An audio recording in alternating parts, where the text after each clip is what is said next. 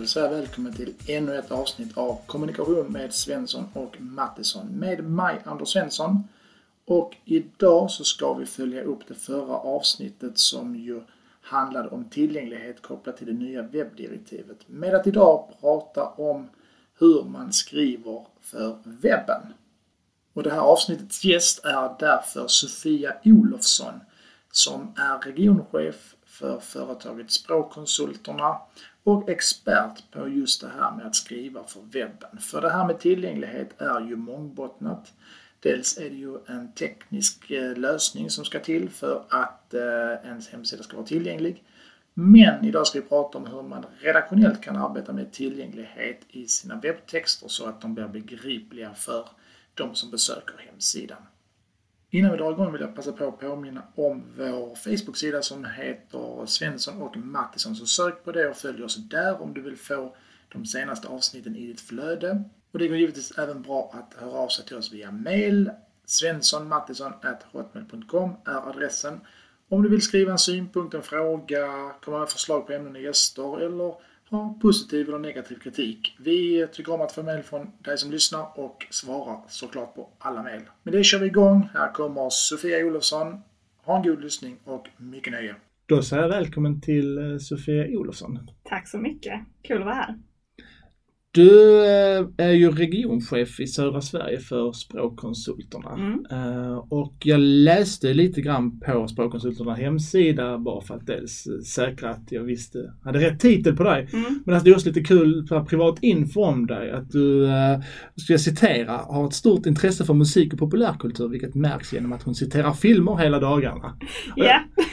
Och jag kände igen mig lite i det för det är lite grann så, jag gillar också att göra det. Jag är också mm. rätt så, äh, har det som en liten gimmick att jag också tycker om att citera olika filmer. Mm. Det kan skapa problem ibland när folk inte riktigt fattar referensen. så tittar de på en att, ja, var, var kom det ifrån? Liksom. Har du någon favoritnisch sådär? Inom... Ja, det blir mycket Disney och eh, romantiska komedier, mm. tror jag. Det är fokus på det. Ja, alltså svenska filmer, mycket. Ah, ja, okay. mm. Sånt där man såg när man var liten och sen har det liksom mm. hängt med. Alltså, de pratar Jönssonligan och massa sånt. Men även, ja, även mm. sånt ja. Nytt, så det är definitivt, så är det. Men du, vi ska ju inte prata om citera filmer, då får vi skapa en annan podd. Uh, men utöver det, om du lite kort introduktion av dig och din mm. yrkesbakgrund, så vem är, vem är Sofia? Ja, nej men eh, om vi ska fokusera på yrkeslivet då så jobbar jag ju som språkkonsult eh, på byrån Språkkonsulterna, passande nog. Eh, och eh, som språkkonsult så mm, pysslar man egentligen med begriplig kommunikation eh, först och främst. Så att vi försöker få myndigheter och kommuner och även privata företag att skriva så att folk förstår och även att prata muntligt så folk förstår. Ehm, så det handlar mycket om att, att alla har en rätt att kunna ta till sig det som står i, i offentliga texter, men också då ehm, i det privata att eh, många privata företag vill ju nå ut och då är det ju bra om man skriver så att folk fattar vad de försöker säga. Så det jobbar jag mycket med och jag, jag håller kurser, jag granskar texter, eh, skriver egna texter och ja, gör det mesta som har med språk och text att göra kan man säga. Mm. Um, ja. Och är det det liksom som, som är språkkonsulternas stora uppdrag också? Mm. Framförallt mm. att ni riktar mot offentlig verksamhet? Ja, det är väldigt mycket offentlig verksamhet men vi har också mycket banker och försäkringsbolag eh, och andra företag som är bra på att skriva krångligt kan man säga. Så eh, det, där har vi en liten nisch. Men, men annars är det mycket kommuner och myndigheter främst.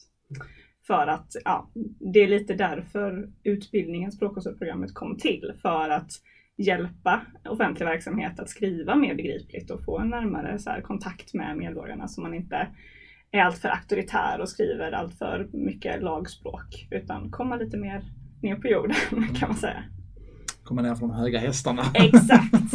Det är det vi strävar efter. Ja.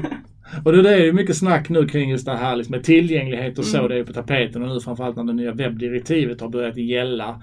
Eh, men det är ju mycket fokus då, blir det ju på de tekniska bitarna. Det är mm. inte så ofta det fokuseras, eller det gör det men det hamnar lite i skymundan. Det här mm. liksom vikten av att också skriva tillgängligt. Precis, så den biten försöker vi komplettera med. Så vi pratar mycket om om det här med webbtillgänglighet nu eh, inför att det kommer mycket ny lagstiftning och att det redan har kommit också. Att man måste vara tillgänglig och språket är en väldigt viktig del av det. Så vi jobbar både med klarspråk, det här att det ska bli mer begripligt för eh, de allra flesta, men även med lättläst, att man ska ha kanske extra lätt och tydlig information för vissa särskilda målgrupper. Så eh, det är absolut en jätteviktig del och har blivit ännu mer på tapeten nu då med, när det är så mycket som händer ehm, på det området. Ja. Vi ska ta oss igenom allt, den grej, allt det inom det området mycket mm. vi bara kan. Eh, jag vill liksom inleda lite grann med en lite sådana här typ, vi pratar just eh, kring kris och så vidare. Det har mm. varit, det är på tapeten nu. Det kan vara corona men det kan också vara annan mm. äh, återkommande kris ju, som, som många säkert upplever. Och, och då, då är det ju viktigare än någonsin att man skriver liksom sina webbtexter på, på ett enkelt och lättbegripligt sätt ju. Mm. Äh, för att läsarna, medborgarna är oroliga, de vill ha information, de vill kunna förstå den, de vill kunna sålla i, i allt vad som händer och lyssna. Det är väldigt uppjagat i en kris. Mm. Samtidigt som, som den som ofta skriver de här är också väldigt så att säga stressad och, mm. och vill få ut den här informationen snabbt. Mm. Hur tycker du man ska tänka i en sån situation? Om vi tar liksom vardagsexempel, för det är någonting som många har upplevt och kommer att få uppleva. Ja, ja men jag, jag höll faktiskt ett webbinarium om det. Eh, om att eh, skriva enkelt i kristider. Och eh, det är ju mycket samma tänk som man har på webben i övrigt. Att försöka att snabbt komma till saken och liksom direkt komma till fakta. Inte hålla på och lulla runt med massa tomma ord i början. Um, och försöka kanske uttrycka sig enkelt. att man, det kanske, Om man kollar på de här um, olika här, presskonferenser och sånt så kanske vissa slänger sig med väldigt svåra ord och begrepp. Att man tänker på att förklara dem och, och göra det tydligt vad det är vi menar egentligen. Uh, sen en grej jag märkte just under Corona var att många la upp webbtexterna eh, genom att börja med att skriva information om den rådande situationen om Corona. Typ. Det blir väldigt så här, många tomma ord innan man faktiskt säger vad, vad man försöker påtala. Så att eh, ja, gå igenom texten en extra gång och försök stryka alla sådana tomma ord och istället fokusera på vad är det du försöker säga här egentligen? Vad är huvudfaktan och ta den absolut först. Um, ja. Det blir ju väldigt det blir, jag, jag är helt inne på vad du säger, men jag tror att det, om man ska ta lite grann hur det kan hända, alltså varför det händer också, mm. det är ju just den här att man, eh, man vill vara väldigt konkret, liksom, rakt på sak och så vidare och samtidigt vill man liksom inte vara för mycket så det blir lätt att man tar väldigt många steg tillbaka och ja. vill vara väldigt slätstruken för vi ska ju inte uppröra någon. Och nej, det där kan missuppfattas. Alltså just det här mm. man klassiska när man ska väga varje ord på guldvåg. Verkligen. Det går ju eh, liksom det blir ett motsatsförhållande väldigt mycket till det här som ska vara liksom enkelt, tydligt, rakt. Mm. Uh.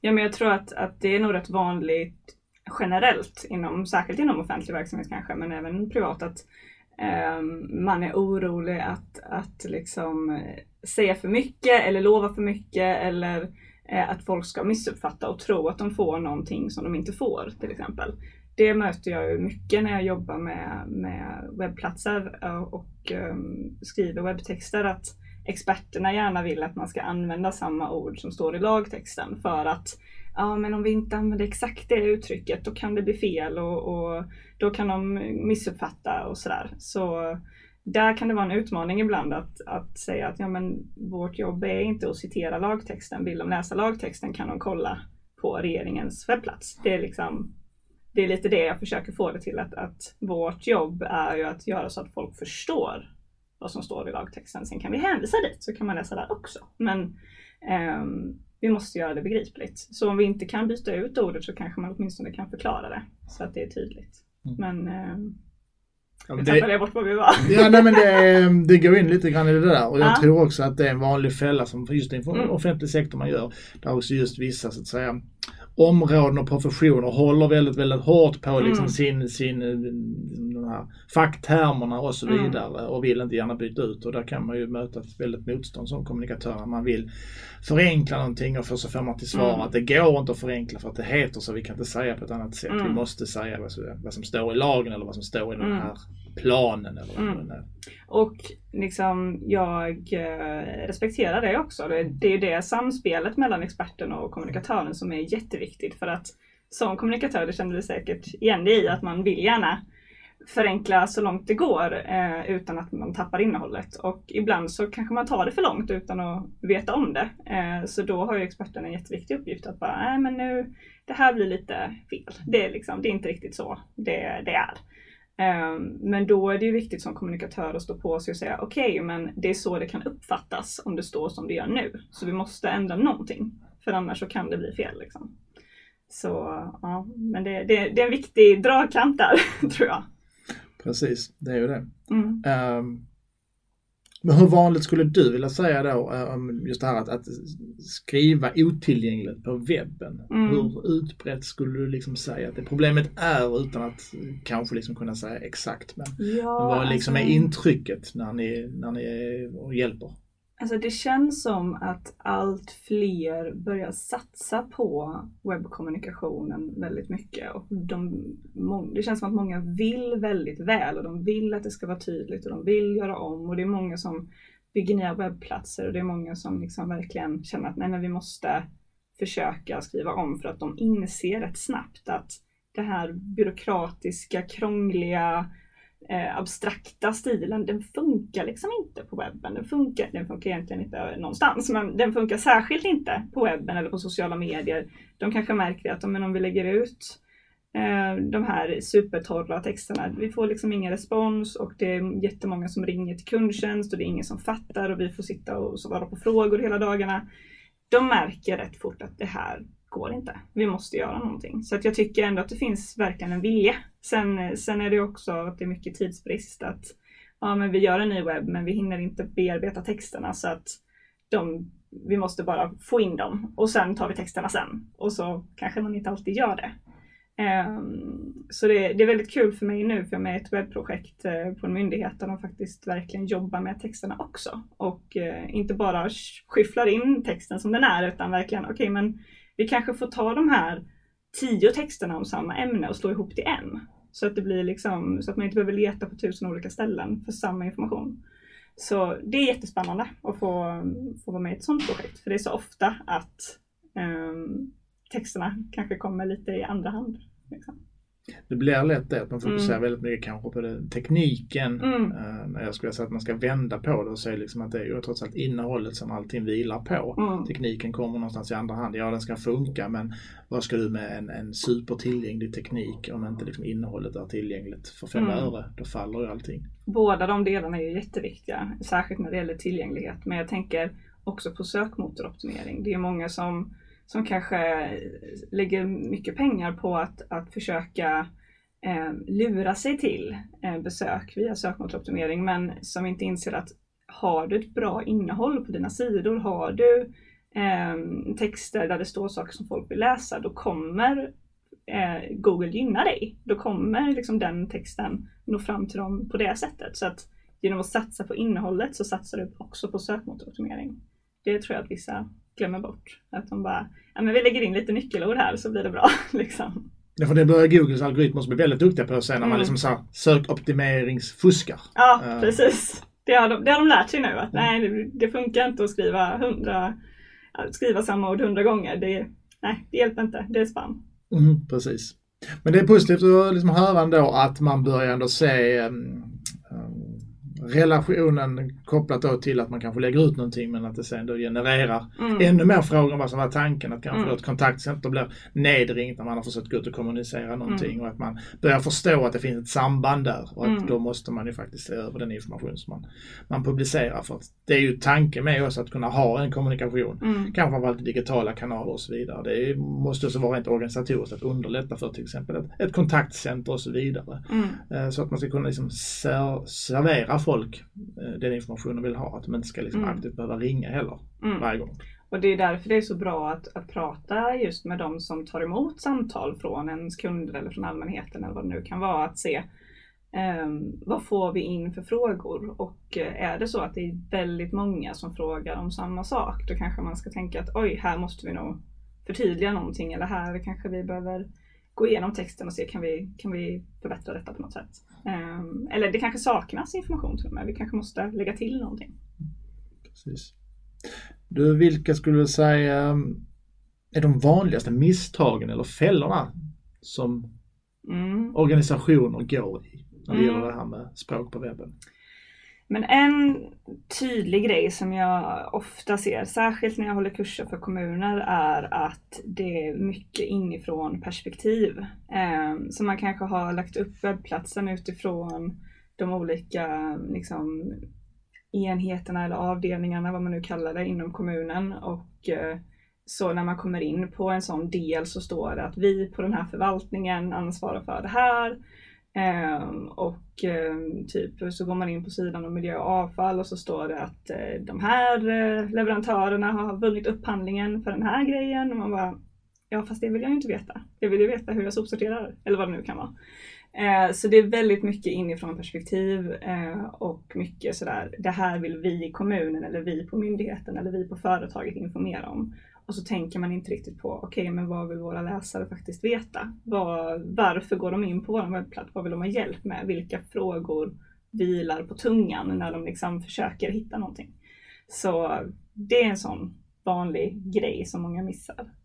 Um, en annan sak som jag märker ganska snabbt när jag surfar in på olika kunders webbplatser är att vissa sidor är väldigt svårlästa. Både att språket kan vara krångligt och byråkratiskt men ofta bara att de ser svårlästa ut. Att eh, de kanske saknar någon tydlig rubrik och ingress. De kanske saknar punktlistor, mellanrubriker, långa, det är långa stycken som gör att man inte får en bra överblick. Man kan inte skumläsa och skanna av sidan snabbt. Och det är en sån grej som jag oftast trycker väldigt mycket på när jag har kurs. Eh, att satsa på strukturen. Eh, den gör jättestor skillnad.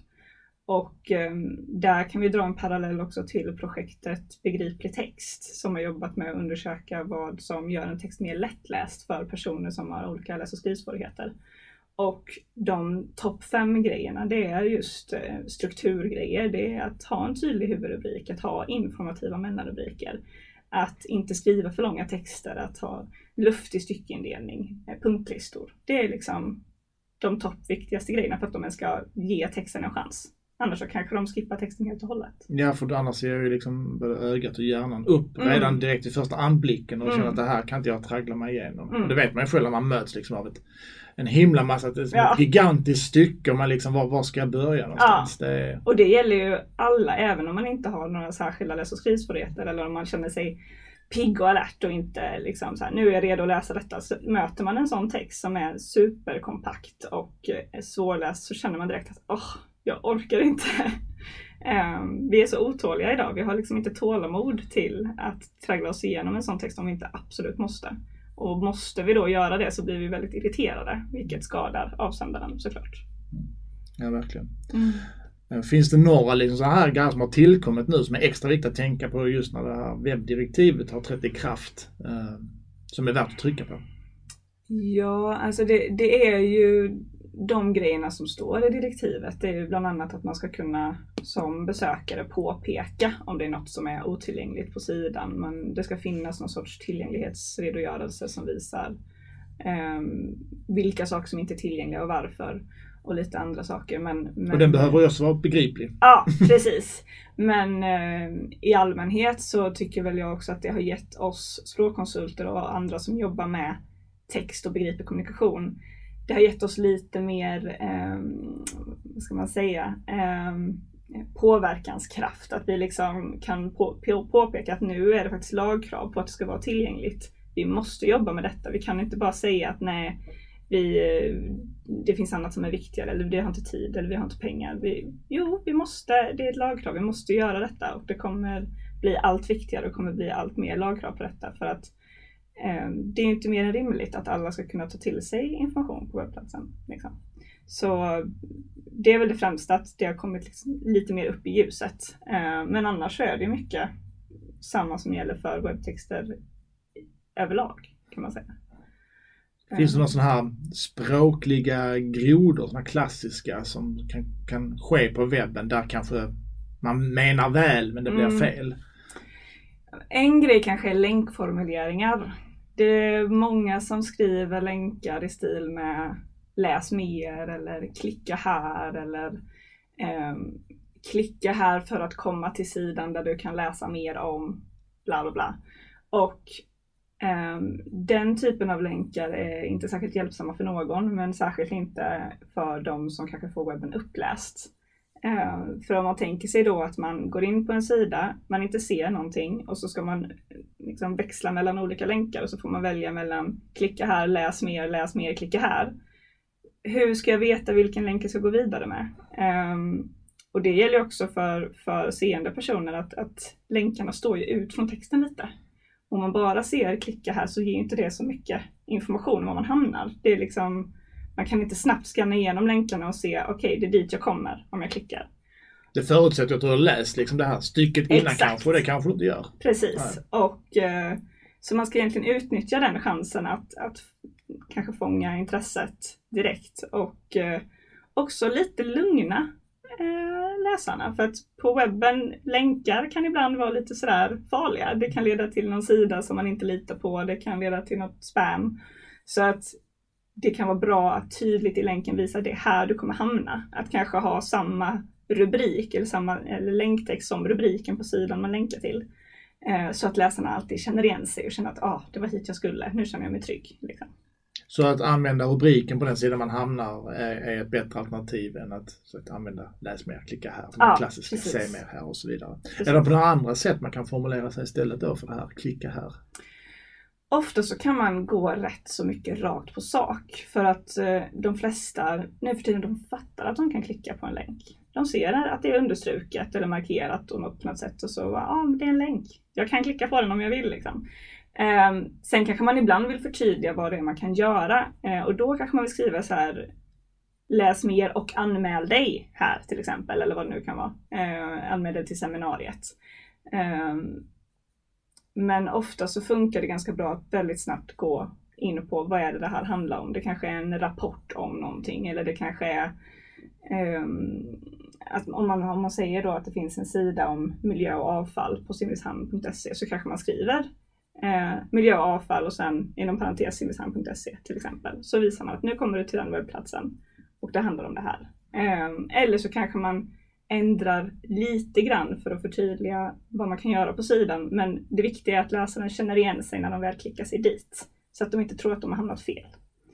Um, men det är väl lite sådana snabba tips att försöka vara väldigt informativ i länken och liksom visa det, det här du hamnar. Tänk dig lite att om någon läser upp den här länken för dig och du inte ser någonting annat eller hör någonting annat, fattar du då var du hamnar när du klickar på den? Ja precis, utan att ha något sammanhang. Exakt. Innan så att säga. Mm. Jag har en annan sån lite språklig groda som jag, som jag kommer att tänka på. Som mm. jag, man tack och lov inte ser jätteofta längre men som jag tror var väldigt mycket vanligare för några år sedan bara. Mm. Men det är det här att man är väldigt desktop-orienterad ju när man ja. sitter och jobbar med webben för du sitter på din jobbdator med en stora skärm och så har du mm. då liksom en vänsterspalt och en högerspalt och jag ser på dig att du, jag tror du vet var jag ska komma. Yeah. Det här med läs, hittar, mer information om detta hittar du till höger mm. på sidan. Eller kolla i menyn till vänster. Mm. Och då glömmer bort att majoriteten av folk som sitter på din sajt sitter i mobilen. Mm. Där det inte finns något höger eller vänster utan det finns bara en huvudspalt. Precis, det, det, är ett sånt favoritexempel som jag brukar ha. Om jag någonstans hittar det när jag har en, en kunds webbplats så tar jag alltid upp det på kursen för att det är liksom det är en sån typisk grej som folk gjorde väldigt mycket förr och som börjar ändå försvinna lite nu för att nyare webbdesigner, det är inte alltid man har så mycket till vänster eller till höger för att man har insett att folk inte kollar så mycket till vänster och till höger. Så att då försöker många ha saker och ting i mitten. Liksom. Men, ehm, men det här finns fortfarande, särskilt då på lite äldre webbplatser. Så då får man säga att nej men tänk bort alla riktningar. Du vet inte var olika textelement kommer finnas när läsaren ser det. Det som ligger till höger kanske hamnar längst ner när de ser det i mobilen. Så det är också en så, ett sånt vanligt misstag att man inte kanske testar hur det ser ut i mobilen eller testar hur det ser ut på en läsplatta när man liksom granskar texten utan man bara kollar på sin stora dataskärm på jobbet och tänker att ja, det här ser strålande ut. Precis. Jag kan bara minnas, för det är ju typ lite mer än tio år sedan jag jobbade på Aftonbladet och då mm. vet jag ju att Aftonbladet har ju, har sin huvudspalt och mm. har de fortfarande idag men de hade ju också en högerspalt. Mm. Och de blev ju egentligen olika världar men de var precis lika viktiga för du kunde få väldigt mycket bra trafik på saker som låg i högerspalten mm. lika mycket som i huvudsajten. Så det var väldigt viktigt liksom att även fokusera på hur paketerar vi nyheterna i högerspalten och vad ska mm. det vara. Det försvann ju efter årens gång ju mer liksom folk eh, konsumerade digitalt och lärde sig att inte titta till höger för att där mm. lärde vi oss att där finns det mycket reklam och mycket mm. spam. Så då efter ett tag så förstod man ju att nej, trafiken minskar högerspalten, det är liksom min huvudspalt mm. vi tittar på och därför ska man ju inte ha viktig information eller tro att den blir jättesynbar i högerspalten. För mm. det är väldigt få som faktiskt ser den utan man ska koncentrera sig på huvudspalten. Ja, Kanske egentligen strunta i en högerspalt ibland också. Mm. Mm.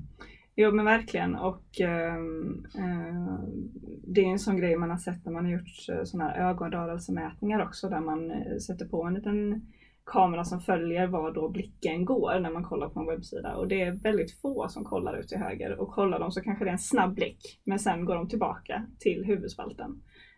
Um, och där ser man ju också det här mönstret att man kollar väldigt mycket i början uh, Eh, och väldigt mycket i mitten och sen ju längre ner man kommer desto, liksom, då gör man några få nedslag på kanske de första orden i en rubrik eller de första orden i ett nytt stycke och sen så hoppar man till nästa. Så det, det, är väldigt mycket sådär, man läser inte allt på webben utan bara de här små nedslagen. Om man inte är extremt intresserad av ett ämne, då kanske man läser mer djupgående. Men om man bara söker efter någonting, vilket folk ofta gör på webben, då är det, det här, den här skumläsningen som är poppis. Så det, det leder ju till ett annat eh, råd som jag alltid upprepar in absurdum när jag utbildar om detta. Att Skriv alltid det viktigaste först på alla nivåer. I varenda stycke ska liksom de, den viktigaste informationen stå först. På hela sidan så ska du lägga det som du verkligen vill att läsaren ska få med sig. Allra längst upp, i rubriken, i ingressen, i det första stycket. Bara liksom försöka att få det så tidigt som möjligt för att du har inte många sekunder på dig. Så om du vill att de ska få med sig just den lilla biten så måste du lägga det tidigt. Ja, för vi blir ju, alltså, det visar all forskning, det här attentionsspannet, alltså mm. tiden där du kan liksom upprätthålla en människas eh, uppmärksamhet blir ju bara mindre och mindre. Ja. I takt med att vi också blir allt mer stressade, men också tror jag att vi blir bättre på att surfa digitalt också. Mm. Alltså vi, vår hjärna lär oss vad som är relevant och sant mm. och, och, och, inte spam mm. framför vad som är det. Vi blir bara bättre och bättre på det och det gör också att vi snabbt liksom plockar bort, äh, ointressant, bort, ja. nästa, här var det något intressant, jag tittar lite grann här. Eh, nej, det var inte heller intressant. Väck! Mm. Och sen så nästa och sen så. Vi blir mycket bättre på det än för kanske 10-20 år sedan där vi mm. kanske återigen liksom var lite mer långsamma i, mm. i hjärnan. Våra hjärnor börjar ju mer och mer anpassa sig till det här digitala mm. medielandskapet. Ja, och det märker man också att, att eh, det här med sättet att man läser från början till slut som kanske är mer typiskt för tryckta texter det börjar försvinna mer och mer. För att även i tryckta texter, jag tror det är många som känner igen sig att man blir lite otålig där också. Man har liksom inte tålamod längre för att det ska ta lång tid. Man ska ha en lång inledning innan man liksom kommer med vad, är, vad vill ni säga egentligen? Vad är, vad är poängen? Man vill liksom snabbt få kärnan. Ja, och där glömmer man ju lite, kan man också glömma bort lite grann också liksom hur, hur konsumerar man de olika sakerna. Alltså en mm. trycksak kommunicerar du ju oftast sittande, tillbaka, mm. nu ska jag bläddra den här, nu tar jag tid på mig. Det är lite grann jag brukar säga skillnaden mellan att göra, producera film och klipp för, för liksom broadcast-tv eller mm. göra det på webben. Men webben, det har du på språng. Det kan det vara när du liksom står i bussen eller i kön på mm. Konsum. Du snabbt scrollar bara, jag vill bara se någonting snabbt. Medan när du liksom slår på TV och ser Netflix eller så vidare, då kan du sitta i mm. timmar. För nu, nu sätter jag mig här och lutar mig tillbaka. Nu ska jag sitta här ett par timmar och bli underhållen. Mm. Medan i telefonen så är det ju den här tummen som scrollar. Mm. Och det är samma med tryckta texter kontra texter på webben. Mm. Att äh, tar du liksom en, en, en bok, en tidning eller ett magasin i mm. handen, ja nu har jag tid att läsa. Precis, Då kan det också vara lite mer. Ja, precis. Medan det andra, då gör vi tusen andra saker samtidigt. Mm. Det enda undantaget är väl, jag läste lite om någon eh, undersökning om det, att de sett att när folk kanske råkar hamna i en situation där de ska vänta.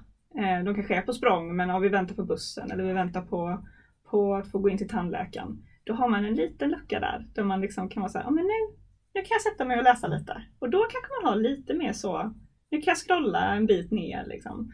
Men eh, oftast tror jag som, som myndighet eller kommun eller vad det nu är man jobbar så skriver man ju ofta webbsidor där folk kanske ska gå in och lösa en uppgift eller de ska gå in och ta reda på någon specifik fråga eller de ska göra något, ja, de har någonting de vill lösa. Och då är folk oftast väldigt så uppgiftsorienterade. Att ja, men nu ska jag in och göra det och det ska gå fort och om jag inte hittar det här så letar jag någon annanstans. Det är liksom inga krusiduller. Medan när man sitter och slösurfar lite då kanske man är mer liksom, mottaglig för andra saker. Mm. Precis. Jag tror inte att många av de som lyssnar är, är tillhör den ofrälsta skaran utan jag tror att de flesta tycker att det här är väldigt, väldigt viktigt. Men om vi nu ändå skulle ha någon eh, som sitter här och lyssnar som kanske inte riktigt ser liksom sambandet och, och kanske inte riktigt, men vad då liksom skriva för webben, det kan väl alla göra, hur svårt kan mm. det vara och så vidare. Så kan du liksom typ, motivera var, varför är det så viktigt? Vad, vad, blir konsekvenserna av om man inte är bra på det här liksom, att mm. skriva begripligt på webben? Ja, den, den eh, första konsekvensen är väl att, att skriv, anpassar du inte hur du skriver för webben så kommer du inte bli läst. Så enkelt är det ju. Eh, om du inte liksom skriver sidor där folk absolut måste läsa och även då är det inte garanterat för då kanske de ringer istället. För att eh, när vi läser på webben, vi har extremt lite tålamod. Vi, vi orkar inte ta oss igenom krånglig, svår, oarbetad obearbetad information. Så känner vi direkt att nej men det här kommer jag aldrig kunna ta till mig. Då kanske man plockar upp telefonen, man, man chattar till någon kundtjänst, man mejlar eller tar reda på det på någon helt annan sida. Man vänder sig till en annan helt enkelt, ja. gud förbjude. Men, ja men till exempel ja. om, om man har ett företag som försöker sälja en tjänst och man kommer in då på och försöker läsa de här tjänsterna och man inte fattar någonting vad den innebär och man tycker att det här lät ju bara som numbo jumbo. Det, det litar jag inte på då, då går man ju och surfar in någon annanstans. Det, det är väldigt lätt. Det är liksom, ah, okej, okay, du gav mig inte det jag ville ha, då går jag vidare. Liksom. Och eh, vi har kanske några få sekunder på oss att fånga uppmärksamheten i början och sen kanske vi har max några minuter per webbsida som folk liksom är uppmärksamma. Så att det är så här, vi måste utnyttja den tiden. Annars så kommer folk liksom inte ta till sig budskapet. Du kommer skriva för ingen alls. Liksom. Um, en annan viktig grej är ju att tänker man inte på hur man skriver för webben så kommer man inte heller synas i sökmotorerna. Eh, för även om du betalar för att synas så Google släpper inte igenom hur dåliga texter som helst utan det måste ge något slags värde till den som besöker sidan. Så att om du vill att folk ska hitta dig via Google, vilket är kanske något av det absolut vanligaste idag, att man faktiskt söker sig fram till information i en sökmotor, då måste du tänka på att du ska skriva så att folk förstår. För att eh, annars kommer inte Google gilla dig heller. Det är liksom... Nej, så, så bra tillgänglig text är ju A och O. Det är liksom mm. hela fundamentet som en verksamhet vilar på. Det kan ju liksom Gör man inte hemläxan där så skälper man ju. Kan man ju mm. ha hur många bra produkt som helst eller mm. ha ett hur superföretag man vill. Mm. Det kommer ingenstans ändå. Så man eh, kan säga att det, det är en win-win eller en ömsevinst som vilka, vissa språkkonsulter säger att faktiskt satsa på detta för att det är både bra för organisationen eller företaget i sig för att de når ut med det de vill säga. Men det är också bra för de som läser för att ah, jag förstår direkt, gud vad bra, det här var ju supersmidigt. Liksom. Mm. Har du liksom några konkreta tips då kring, um, finns det liksom bra, man tycker det här är svårt eller man inte riktigt är trygg med vad är bra och tillgängligt. Finns det några bra mätverktyg att använda för att se om ens texter håller den kvalitet de bör? Det finns ju lite olika verktyg som är liksom mer eller mindre bra kan man väl säga. Um, ett sånt verktyg som är väldigt enkelt att använda är något som heter LIX. Uh, som uh, ett LIX-värde, ett läsbarhetsindex. Men, eh, så det, det ger en sån, något sorts värde på hur lätt eller svår ens text är att läsa. Men problemet med LIX är att den kollar på, då, då kollar man på hur långa meningar man har och hur långa ord det är. Men långa ord, det är liksom alla ord som är typ över sex eller sju bokstäver. Så det är väldigt många ord som är långa ord, särskilt i svenskan där vi har mycket sammansatta ord. Um, och den kollar väldigt stelt på det så att den, den tar liksom inte hänsyn till att du har bra textbindning eller att du har tydlig struktur eller att du har rätt innehåll. Utan den kollar bara på meningslängd och ordlängd. Så den kan, den kan ge en, en fingervisning. Den kan ge så här, okej okay, om det är ett väldigt högt värde, om det är typ 60-70, då det är så väldigt byråkratiska texter enligt Lix då. Då kanske man ska tänka att här måste vi göra någonting. Men eh, när det börjar bli liksom lite lägre ner i nivåerna, där kan man ta det lite mer med en nypa salt och tänka att okej, okay, jag kanske ska läsa igenom texten också och se vad tror vi. Um, det mest effektiva mätverktyget, det är ju faktiskt att text, testa texterna. Att låta någon från målgruppen, eller kanske fyra, fem stycken brukar räcka, ehm, läsa texterna och se, förstå dem, vad vi försöker säga här. Man kanske till och med förbereder några frågor eller sitter med dem när de läser och ger dem vissa uppgifter. Särskilt på webben kan ju det vara en bra idé att så här, hitta den här informationen och så ser man hur de letar. Det finns massa olika tekniker för detta men ofta så ser man väldigt snabbt var det fallerar och eh, vad läsarna inte hittar och vad de fastnar på och vad de tycker är krångligt. Så det är ju ett, ett eh, mycket mer effektivt mätverktyg. Sen finns det ju många olika tjänster ute också som liksom ska försöka mäta hur läsvänlig en text är men, men eh, de är lite trubbiga. Ofta så är det bra att kanske låta någon som, som är kunnig inom området kolla på texten och se men är den här läsbar liksom. Um, skulle jag väl säga. Men eh, det är klart att jag tycker det. Men eh, det är väl min, min eh, professionella åsikt så. Men om man vill ha en fingervisning, absolut, då kan man kolla LIX-värde. Det finns också olika, vad heter de? Det finns Site Improve och det finns eh, lite andra ställen också där man kan liksom få någon sorts omdöme. Men eh, de är lite trubbiga. De säger inte allt. Nej, jag har också jobbat med Site Improve och mm. den är väldigt bra. Den väldigt ger, bra. ger en fingervisning men fortfarande som du sa, lite trubbig. Alltså, mm. Det här liksom um, Artificial intelligence mm. har inte riktigt kommit dit än. Alltså människan är fortfarande bättre på att liksom, för att människan ser ett sammanhang på ett ja. annat sätt. Den, den blir ju väldigt liksom det blir väldigt hårda värden för den mm. hela tiden men, men den är inte så bra på att liksom läsa av sammanhanget. Mm. Och där har jag till exempel att man kan få anmärkningar på, på väldigt mycket. Mm. Men går man in och tittar så nej men det här är fullt rimligt, mm. det här är mm. fullt begripligt och så vidare. Att den kan inte riktigt sätta det i sammanhang än. Nej. Vi får väl gissa att det kanske kommer att den blir Det blir vassare, vassare. bättre hela tiden och, och även i sådana här verktyg som exempelvis Set Improve och andra konkurrenter också säkert så kan man ju ställa in så att okej, okay, men vi tillåter de här orden och vi, vi tillåter det här och det här så att man får en mer rättvisande bild. Um, och det är ju någonting jag märkte när jag var ute hos en kund som fick väldigt höga liksvärden på sina texter när de kollade i det, sitt verktyg. Um, då sa kan inte du gå igenom och kolla, är det så dåligt som det ser ut? Och, och då kollade jag att ja, men på vissa ställen är det ganska svårt, men på andra ställen är det mest att ni har många långa ord som ni kanske måste ha men då kanske man ska testa att antingen då tillåt, se till att vi lägger in de här orden som vi måste ha som, som tillåtna ord. Men sen kan man också ifrågasätta om de faktiskt måste vara eh, liksom sammansatta. Kan man dela upp dem på något sätt? Kan man skriva liksom, eh, rum för möten istället för sammankomst, träfflokaler eller vad man nu vill. Ja, sådana här långa sammansatta ord. Kan man dela upp dem på något sätt? Eh, då tycker eh, ofta olika verktyg att nu blir det lite mer lättare. Och det är också bra för om man behöver lättläst eller om man vill ha en lite enklare text att ta sig igenom, att inte ha för många jättelånga ord, utan dela upp dem. Och där blir ju egentligen en, en person som, som har lite helikopterperspektiv och, och språkkunnig och inte sällan då som sagt en kommunikatör som mm. blir väldigt viktig där i mm. verksamheten. För att det är ju väldigt svårt om du är liksom inom visst skrå, du är väldigt mm. duktig på detta och då tar du för givet att folk vet. Jag ska berätta ett, ett jättetydligt exempel ja. jag själv är ute efter. Ja. Eh, det var ju när vi hade mm, en person som arbetade på samhällsbyggnad som eh, skulle köra en sån här Instagram-vecka som vi mm. har haft tidigare. Vi har inte det nu längre men vi har haft det. Eh, gjorde det jättebra men körde liksom ett inlägg eh, där de pratade om det gång och cykelväg som då GC-väg.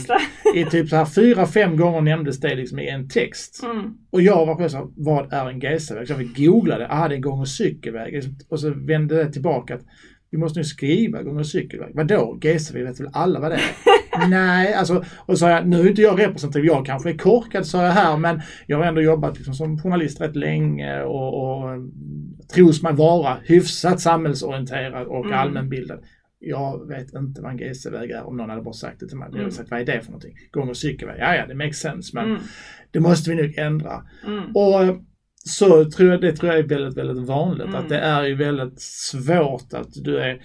Detsamma jag vet att vi på gymnasiet, matte var sannolikt inget favoritämne för mig. Mm. Uh, och det var inte läraren det var fel på, för läraren var ju jätteduktig. Var ju snarare överkvalificerad. Och jag mm. tänkte själv till mig att det är där problemet är. Att du är för duktig på matte och här sitter mm. du liksom och undervisar gymnasieelever som inte är så briljanta på det. Och vi, det är liksom fel här. Du, du kan liksom inte sätta dig in i att men det där är väl självklart. Mm. Alltså på en väldigt, väldigt låg nivå. Mm. Och där tror jag kommunikatören blir jätteviktigt att komma in där. Ja, verkligen. Och det, det har jag tänkt på ibland när det varit den här debatten om och varför det är så många kommunikatörer och sådär. Att, ja, men, vet ni ens vad kommunikatörer gör ute i verksamheten? De gör ju inte det, de som kritiserar. Oftast. Jag hade önskat att de visste det, för då hade Mm. man varit lättare att kunna kanske mötas och Mm. ha en diskussion. Men när det blir så flagrant som det oftast Mm. blir, att man så uppenbart har velat omedvetet eller medvetet Mm. missförstå. Jag menar de kommunikatörer jag jobbar mest med nu i det här webbprojektet, de jobbar ju så hårt för att en, liksom en, en ny webbplats då ska bli så begriplig och tydlig som möjligt för,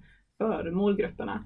Och det är så här, utan dem så hade texterna varit väldigt avancerade och väldigt så här, specificerade. Visst, det finns många experter också som är duktiga på språk, men, men just det kommunikatörer eller språkkonsulter eller vilka det nu är som har liksom lite mer textfokus, de, de har ju en förmåga att, att liksom hitta vad är kärnan här och hur kan vi uttrycka det på ett tydligt sätt. Och som du säger också, man får, vara, man får liksom låtsas vara den dumma eller den okunniga, kanske ett bättre ord, eh, i sammanhanget. Och, och lite som du säger där, man, man kommer till experten och bara, jag kanske är dum, men jag fattar inte det här. Eh, och det kanske inte läsarna gör heller. Um, och, men det är ju inte att man är dum, det är ju bara att man inte är lika insatt i det här området.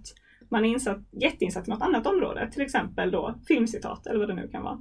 Men det här med ehm, ja, det expertområdet, det är inte lika tydligt för en och då måste man kanske förklara lite mer. Nej men det märker jag själv, alltså det tänker jag själv på när man kommunicerar med, liksom, med kommunikatörer och liksom mailvis till exempel. Ja, Mm. men då kan ju jag skriva liksom så här. eh, Ja men eh, eh, jag var på en jättebra Zoom-utbildning. Mm. Eller eh, har ni sett det här FB-kontot? Mm, Men jag använder inte de terminologierna när jag liksom pratar med någon som inte är kommunikatör. För jag förutsätter att den, den kanske inte vet vad ett FB-konto är. mm, Eller vadå ett FB-konto? Är Facebook-konto? mm, Eller Zoom, är det social media? Alltså, mm, mm. och det det liksom, då är man ju yrkesskadad för då tänker man att jag måste vara begriplig hela Mm. tiden. Men, men det är ju för att man jobbar med det också. Mm. Eh, så det, det är ju liksom ömsesidigt att man försöker liksom att mötas där. Men det, jag har full respekt för att det kan vara svårt när man är väldigt, så här, eh, inne i ett väldigt tydligt Mm. skrå och man är väldigt mycket expert på systemet. Jag kan tänka mig forskningskommunikatörer har nog Mm. ett jättejobb att göra med att få sina forskare som ju är briljanta på det de gör, men Ja. att göra det begripligt för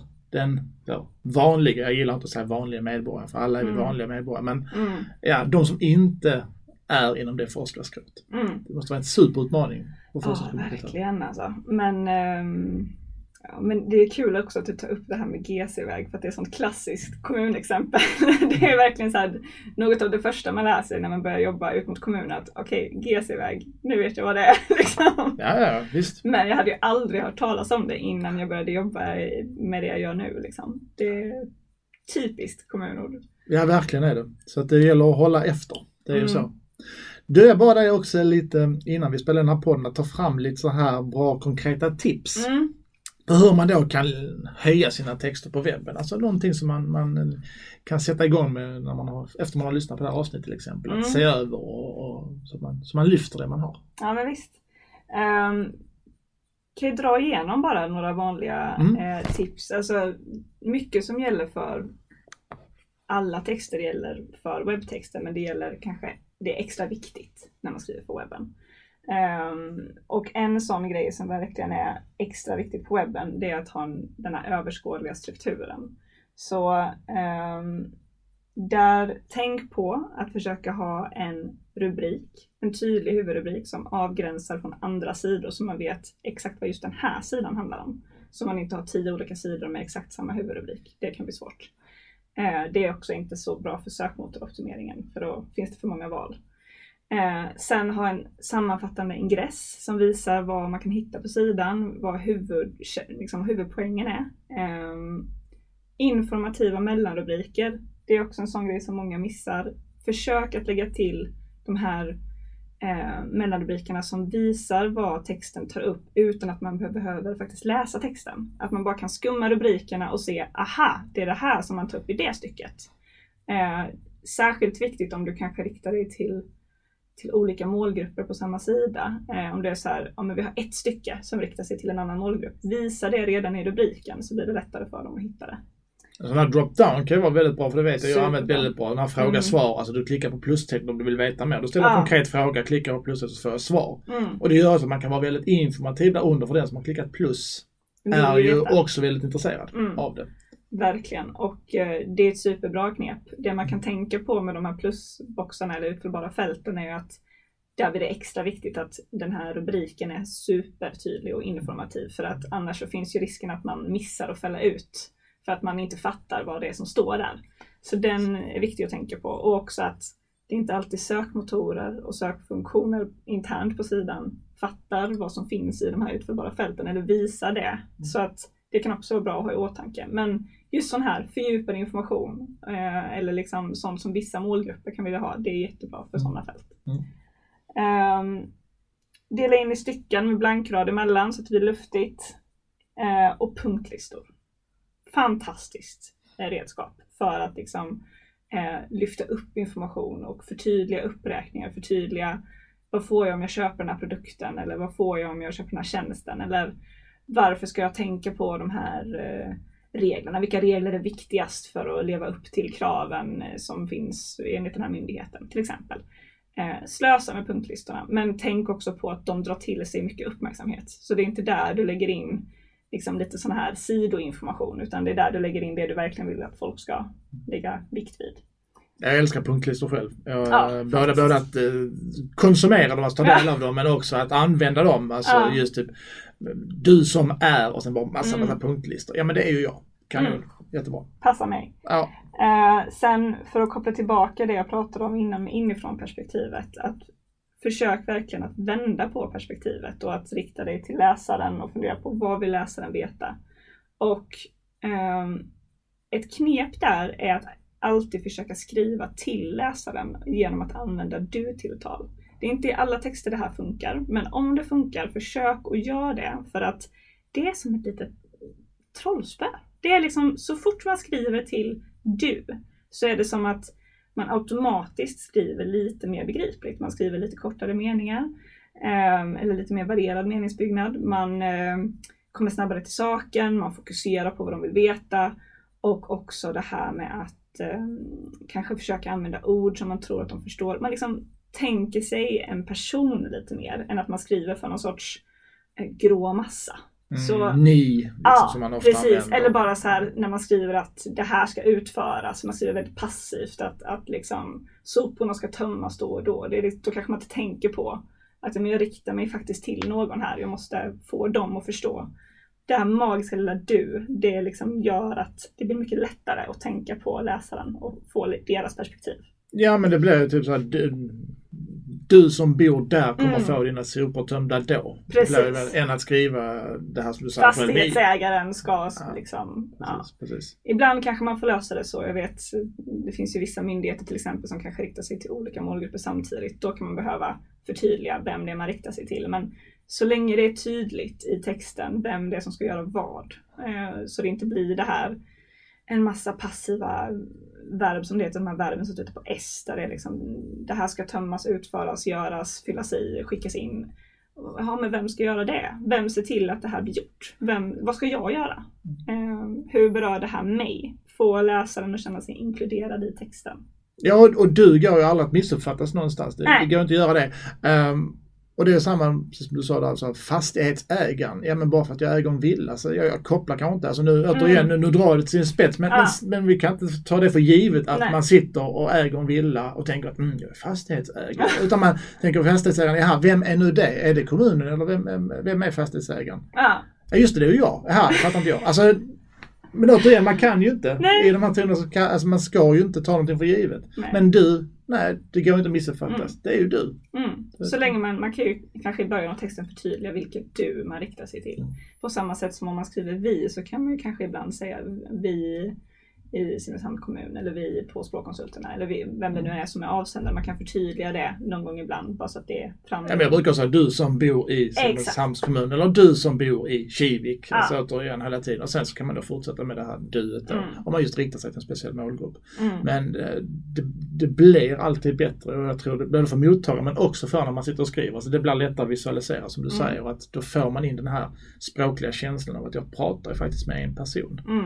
Ja, för att ofta webbsidor och webbtexter ersätter ju ofta mötet med, eh, alltså det fysiska mötet eller mötet i ett telefonsamtal som man har mellan då eh, avsändare och mottagare. Så att försök kanske tänka att du skulle förklara det för någon på telefon. Eh, för oftast är vi rätt bra på att liksom göra det tydligt när vi pratar med någon. Så tänk, hur skulle jag förklara det här muntligt? Eller hur skulle, jag, hur skulle jag lägga upp detta om jag skulle förklara det för någon som är helt oinsatt? Om det nu är så att målgruppen inte är så insatt till exempel. Ehm, då, då blir det oftast lite lättare. Och sen bara applicera vanliga skrivregler på det så har du liksom en, en relativt bra lösning.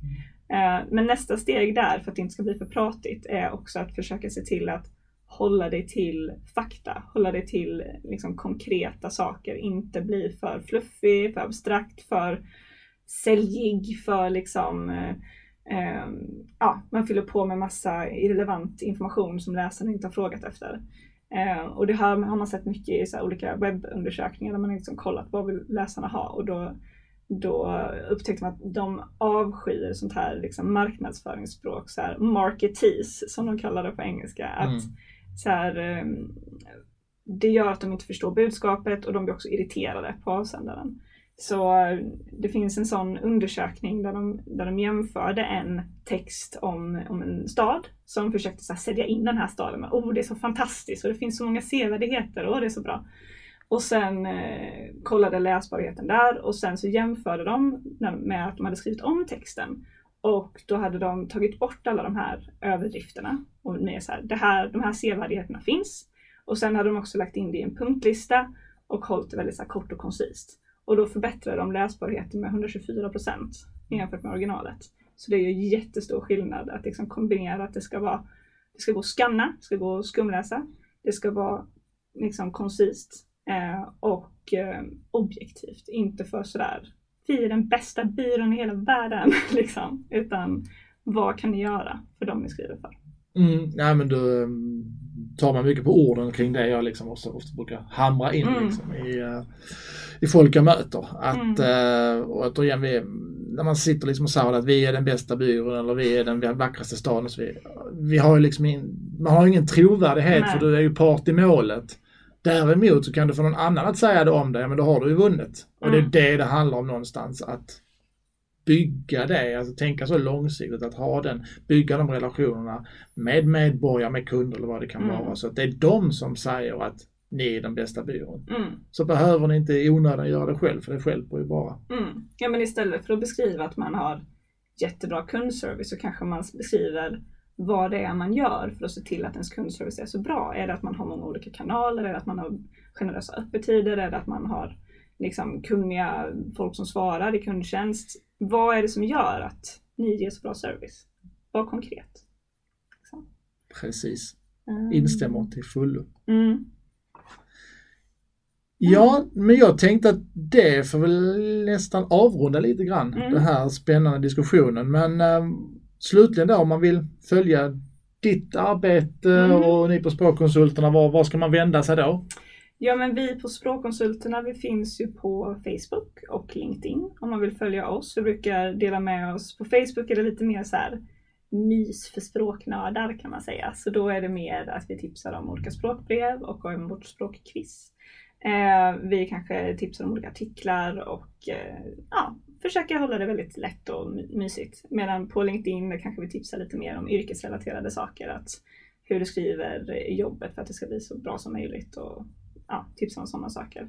Eh, och man kan även följa mig på LinkedIn om man tycker det är kul. Eh, och man får jättegärna höra av sig till mig också eh, på sofia.olofsson.sprackkonsulterna.se eh, Eller gå in på vår webbplats och kolla. Vi har massa gamla gamla, men eh, massa språkbrev och eh, blogginlägg om språk om man tycker att det här är kul att, och fördjupa sig i och verkligen eh, gå lös inom klarspråks och begriplighetsvärlden så kan man göra det. Eller om man tycker att skrivregler är det roligaste som finns så kan man gå in och läsa om dem också.